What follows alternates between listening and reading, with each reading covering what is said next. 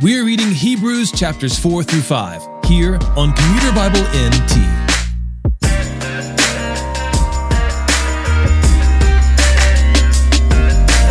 As we read from the book of Hebrews today, we'll see that Jesus is a better rest than the Sabbath and a better high priest.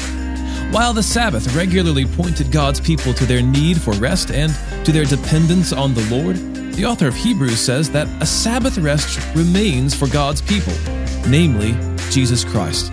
For all those who are found in him are able to rest from their works of righteousness while depending on the Lord to provide for them both here and hereafter. Later, we'll see that Jesus is a superior priest. For like Melchizedek, his priesthood is not based on ancestral lineage. This idea will be developed further in later passages.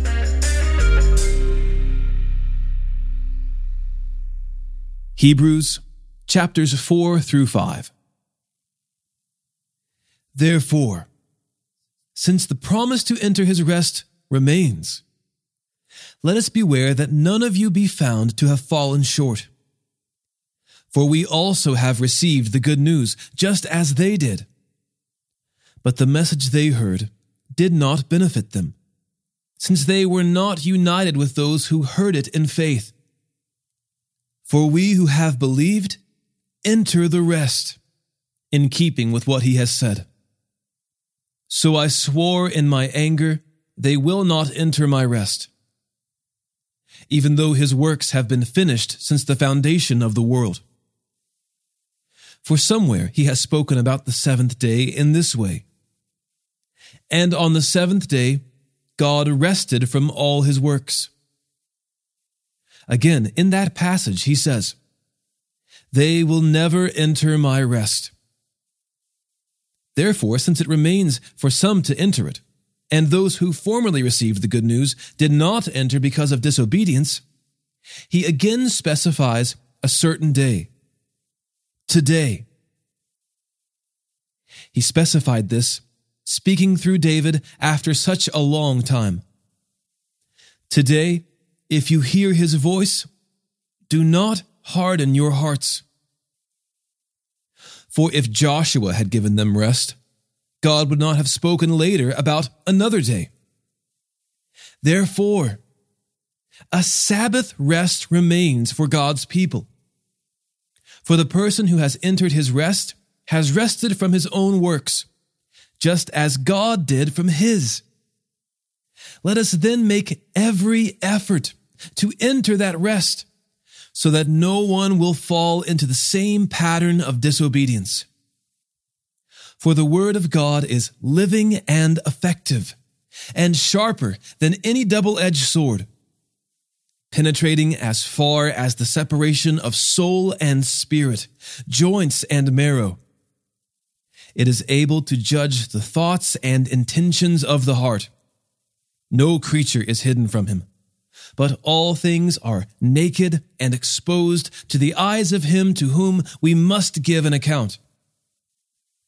Therefore, since we have a great high priest who has passed through the heavens, Jesus, the Son of God, let us hold fast to our confession. For we do not have a high priest who is unable to sympathize with our weaknesses, but one who has been tempted in every way as we are, yet without sin.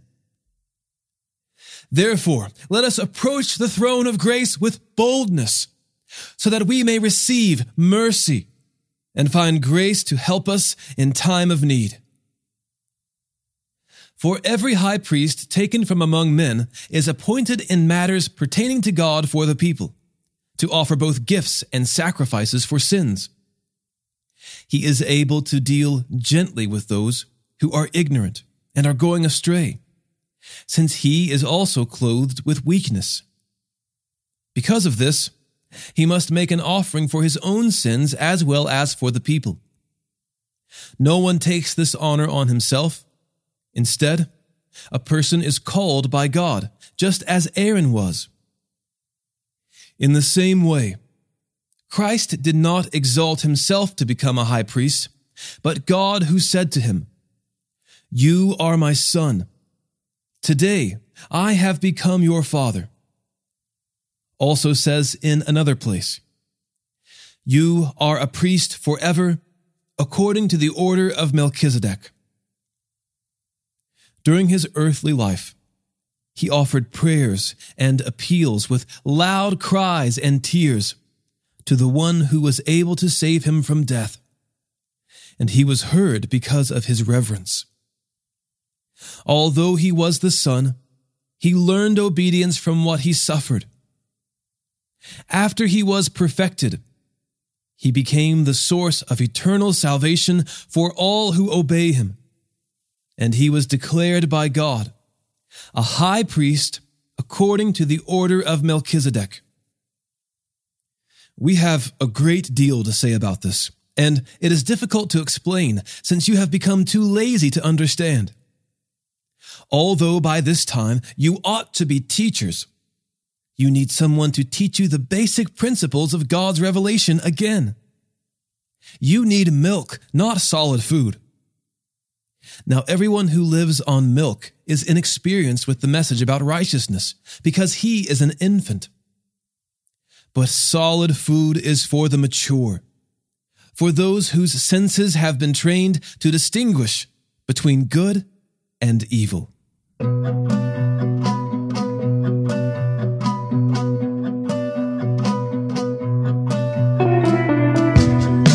Today's episode was narrated and orchestrated by me, John Ross, and co produced by the Christian Standard Bible.